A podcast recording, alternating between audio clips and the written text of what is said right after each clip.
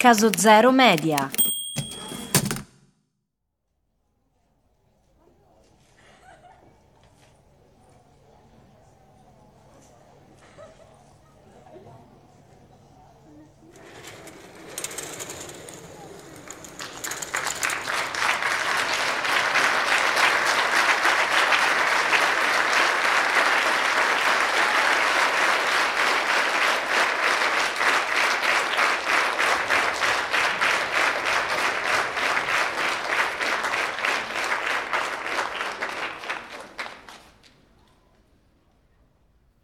Non ha occhi un ebreo. Non ha mani un ebreo. Organi, membra, sensi, affetti, passione. Non è nutrito dallo stesso cibo, ferito dalle stesse armi, assoggettato alle stesse malattie, curato dagli stessi rimedi, riscaldato e raffreddato dallo stesso inverno e dalla stessa estate, come lo è un cristiano. Se ci pungete, non sanguiniamo. Se ci fate il solletico, non ridiamo. Se ci avvelenate, non moriamo. E se ci fate un torto, non dovremmo vendicarci. Se siamo come voi per il resto, vogliamo assomigliarvi anche in questo. Se un ebreo fa torto a un cristiano, che benevolenza ne riceve? La vendetta. E se un cristiano fa torto a un ebreo, che sopportazione avrà questi secondo l'esempio cristiano? Nient'altro che la vendetta. La malvagità che voi mi insegnate, io la metto in pratica e so che sarà difficile, ma supererò i maestri.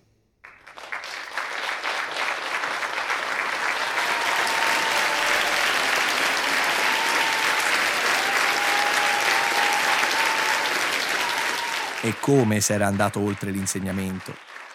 Come diceva il celebre personaggio shakespeariano, l'ebreo usuraio Shylock nel Mercante di Venezia, così avrà forse detto e pensato l'ebreo, perché che sia ebreo è fuori di dubbio nella mente dei londinesi, che pochi giorni prima aveva ucciso e dilaniato la prostituta in Bucks Row. Certe violenze, certi omicidi, certe disgrazie non potevano che essere perpetrate da ebrei e non potevano che accadere proprio a Whitechapel. Erano in molti a pensarlo, se non tutti, in un quartiere così sporco, sotto ogni punto di vista, ma soprattutto con così tanta presenza di ebrei, Jews. Razza considerata alla stregua di figli del diavolo, razza che se punta sanguinerà pure come gli altri, vero, ma che se viene provocata sa vendicarsi. Lo dice pure Shylock, lo ha scritto perfino il grande bardo e sa farlo meglio di tutti. E questa razza, marcia e dannata, dove viveva? Viveva insieme ad altri immigrati nella zona più povera di tutta Londra.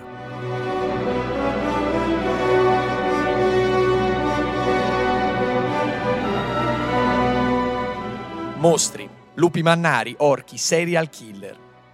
Questa è la storia del primo tra loro.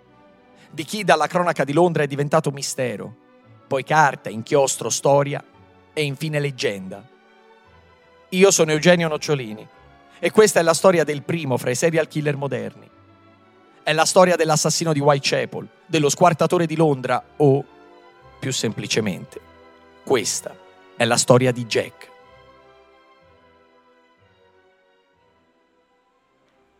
Eppure Whitechapel non era sempre stata così.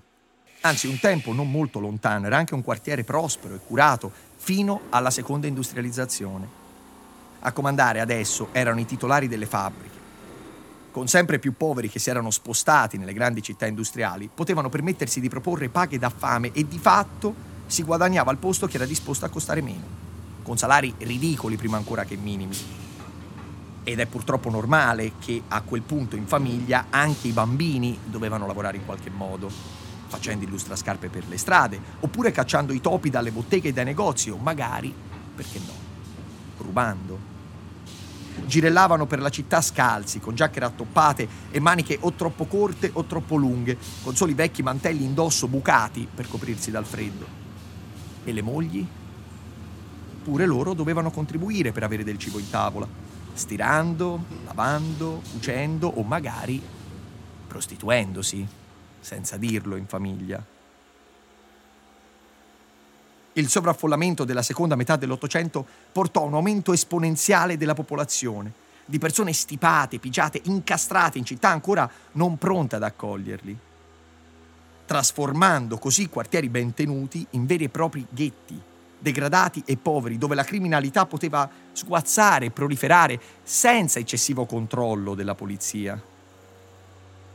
Nei quartieri definiti della Londra buia, per l'illuminazione scarsa o addirittura assente, si trovavano palazzi alti e in condizioni pericolanti, strade strette, affollate, prive di sistema fognario, con panni stesi da porta a porta e le case dentro erano se possibile ancora peggio. Piene di rifiuti, muri scrostati, pavimenti pericolanti, tetti crollati, vetri delle finestre che in realtà altro non erano che pezzi di carta. Alloggi piccolissimi, dove vivono stipate due o più famiglie con nessun sistema di ventilazione e acqua presa da tubi in comune. Semplici buche come servizi igienici, pozzi neri in comune con altre famiglie in una sola parola, baraccopoli.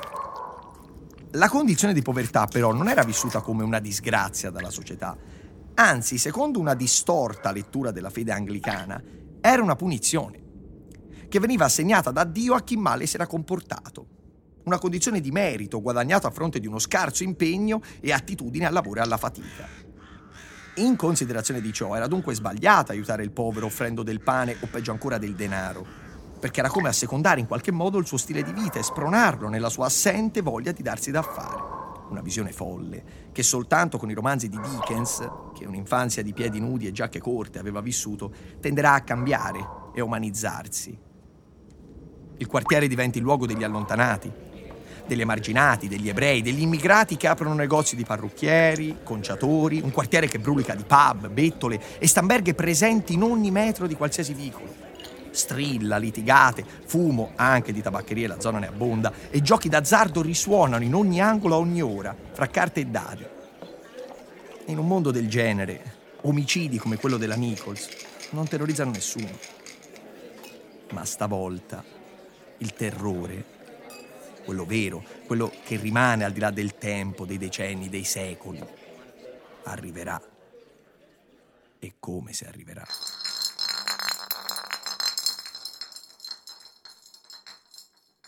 John Davis è un facchino e abita al 29 di Embury Street, un dormitorio di quelli dove vivono in tanti, troppi, in quell'angolo della Londra buia.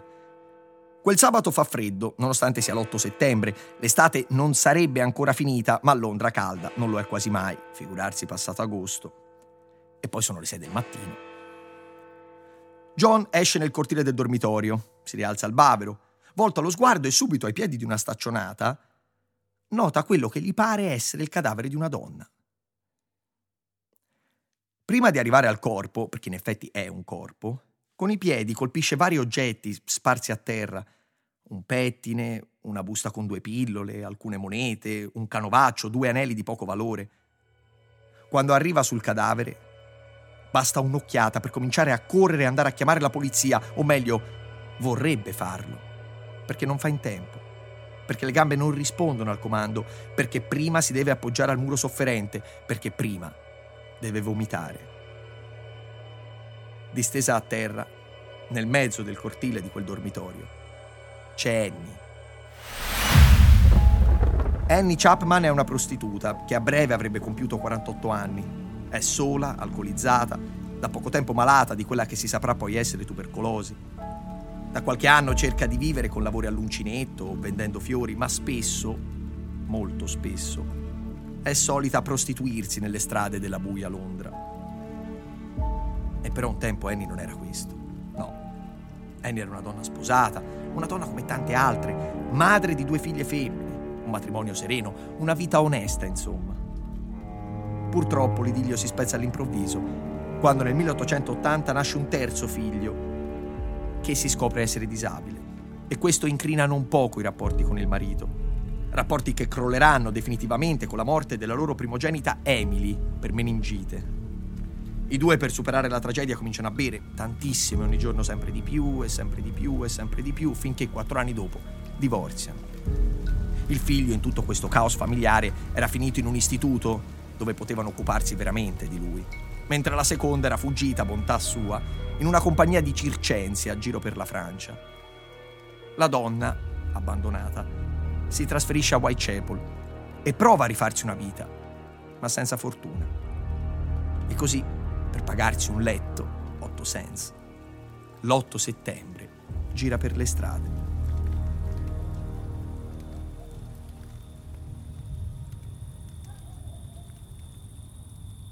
Una testimone, l'ultima ad averla vista, dichiara di averla incrociata alle 5.30, nemmeno mezz'ora prima del ritrovamento, proprio a quella staccionata di Embury Street in compagnia di un uomo di quasi 40 anni. Forse straniero, un aspetto trasandato, un cappello da caccia in testa. Diremmo noi oggi alla Sherlock Holmes, per dare un'idea. Passando, ha sentito il tipo dire d'accordo? E lei di risposta ha accettato. Solo 20 minuti. Tuttavia al medico legale George Baxter Phillips non sembra possibile che l'assassino abbia impiegato solo 20 minuti per compiere tutto quello scempio. La donna è distesa sulla schiena, le gambe aperte, le ginocchia piegate, un taglio netto alla gola, così profondo che le ha quasi reciso la testa dal collo. Eppure non è questo che poco prima aveva fatto dare di stomaco il povero facchino.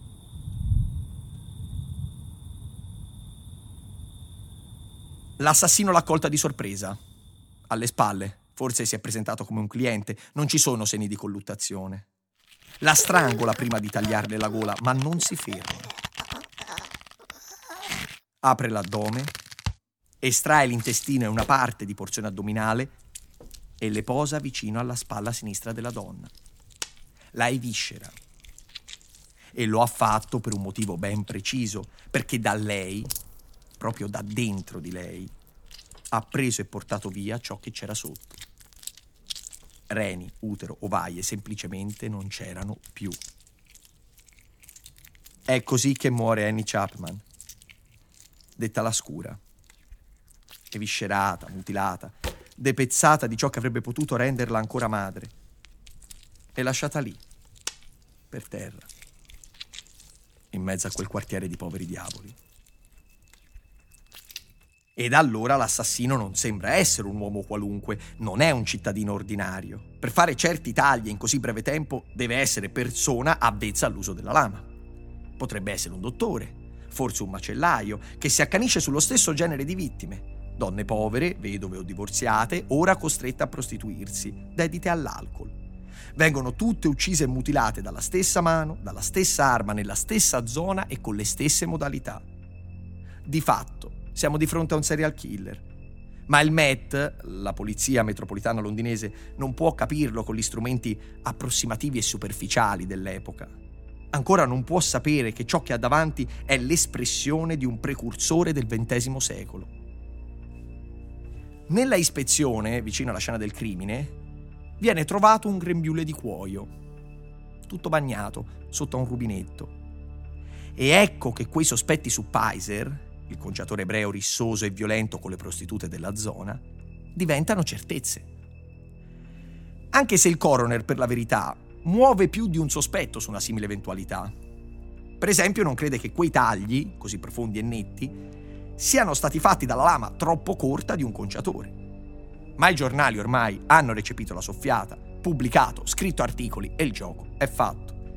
I dubbi di tutta la gente ricadono su quell'uomo grasso, dal ghigno repellente di 40 anni, dai capelli neri, i baffi piccoli e il collo taurino.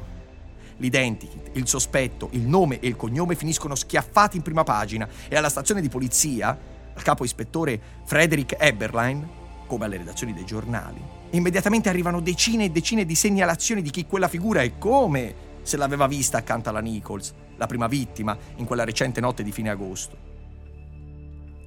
Altri affermano che certamente quello conosceva pure la Chapman. Ognuno lo riconduce senza dubbio alle due vittime. Per quanto siano testimonianze poco credibili, poco supportate dai fatti, e per quanto di lì a poco venga pure appurato che quel grembiule trovato sulla scena del crimine era stato disteso da uno degli abitanti del dormitorio la sera prima a asciugare, e che quindi nulla aveva a che fare con l'omicidio, in quel tempo, come oggi, l'opinione pubblica crede molto più ai giornali che agli atti di polizia. Perciò, per tenere buoni sia l'uno che l'altro, si cerca Pizer. e dopo tre giorni viene trovato nascosto a casa di un amico, con cinque coltelli alla malunga e vari cappellini, realizzati da lui stesso che subito, nei londinesi, rimandano alla testimonianza del proprietario del dormitorio della Nichols e di quella sua strana frase prima di uscire per l'ultima volta, dove si vantava per un suo nuovo cappellino. E così, senza indugi, viene condotto al commissariato di Lehman Street. Nello stesso momento, però, qualche metro più in là, alla stazione di polizia di Commercial Street, un altro sospetto, tale William Pigott, viene trascinato in un interrogatorio per somiglianze con la descrizione dell'uomo visto con la Chapman e per averlo trovato con indosso abiti sporchi di sangue. Pigot e Pizer. Uno dei due sarà certamente l'assassino. Pigot? Pizer? Nessuno dei due. Per il primo infatti basteranno poche domande per capire che tale uomo non è considerabile sano di mente da quanto è incoerente e fumoso nelle dichiarazioni.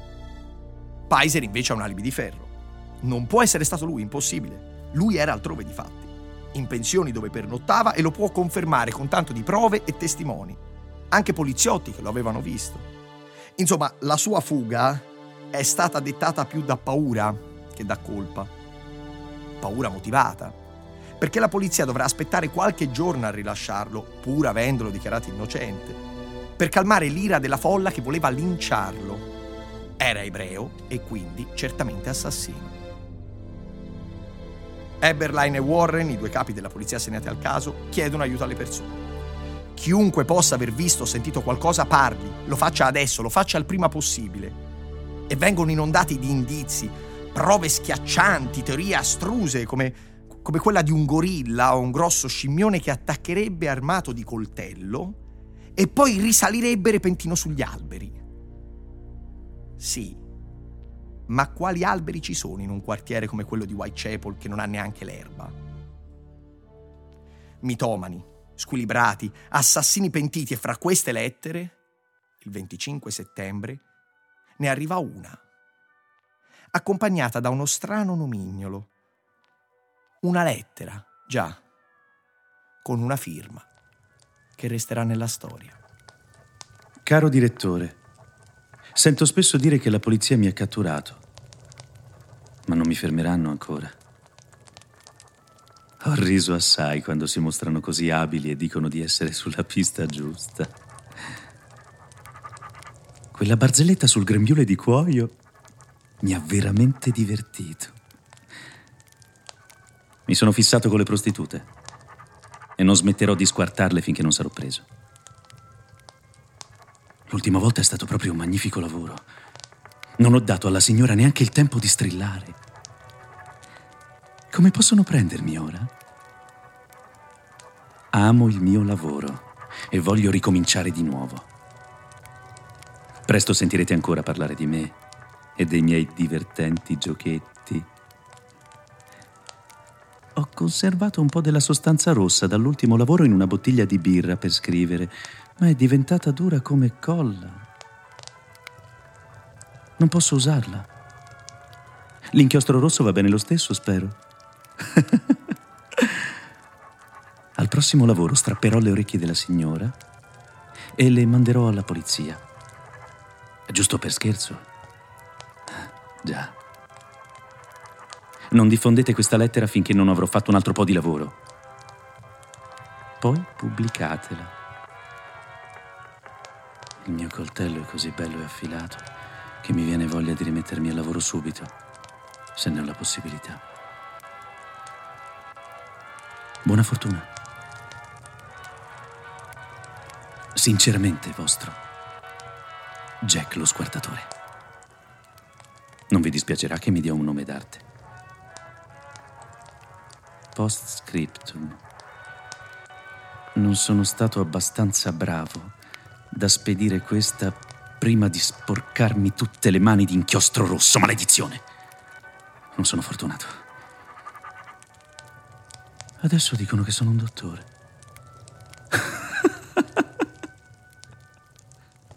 La polizia pensa a uno scherzo, una burla, un folle. Ma solo cinque giorni dopo cambieranno idea. e la cambieranno completamente. Jack è un podcast realizzato da Caso Zero Media. Testi e voce Eugenio Nocciolini. Sound design Andrea Casagni. Supervisione artistica Edoardo Orlandi. La cover è del maestro Giuseppe Di Bernardo.